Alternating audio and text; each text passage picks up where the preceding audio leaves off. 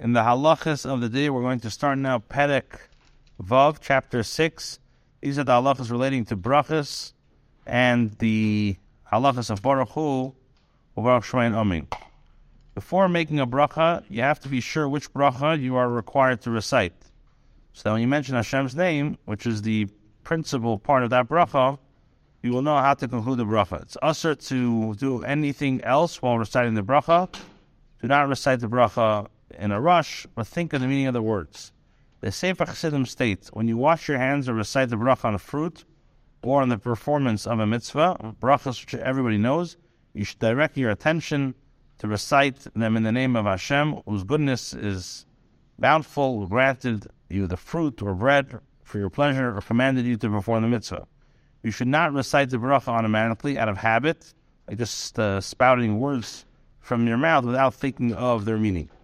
On account of such practice, Hashem's anger was kindled, and He set us, He set, He sent us word through the Navi Yeshaya. Yeshaya says that because this people approaches me only with their mouths and honor me only with their lips, and their heart is distant from me, and their reverence for me is. Kitzur, he was upset with lip service. The Abishter is said to the Abishter said to the Navi, "See how the deeds of my children are just external and they adhere to them only as a person adheres to and practices a custom of his of his uh, like anashim. They enter my house and they daven to me designated davenings just as a custom of their fathers, but they don't really mean it. They, they don't have a whole heart. They wash their hands, they recite the bracha over the washing, and then uh, break bread and recite them. I see they drink and recite the bracha out of habit and that when they recite the brachas, they have no real intention of praising me. Therefore, his anger was fierce, and he swore that he's going to destroy the wisdom of the chachamim who know them and still uh, praise him without uh, sincerity.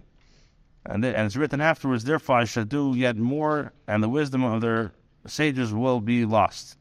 So therefore Chachamim warned us regarding this, and said, fulfill your obligation for the sake of Hashem.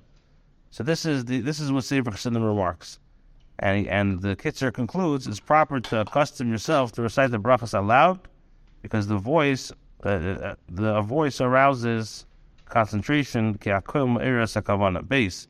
When you recite the bracha, your mouth should be free of saliva, should not have anything else in your mouth.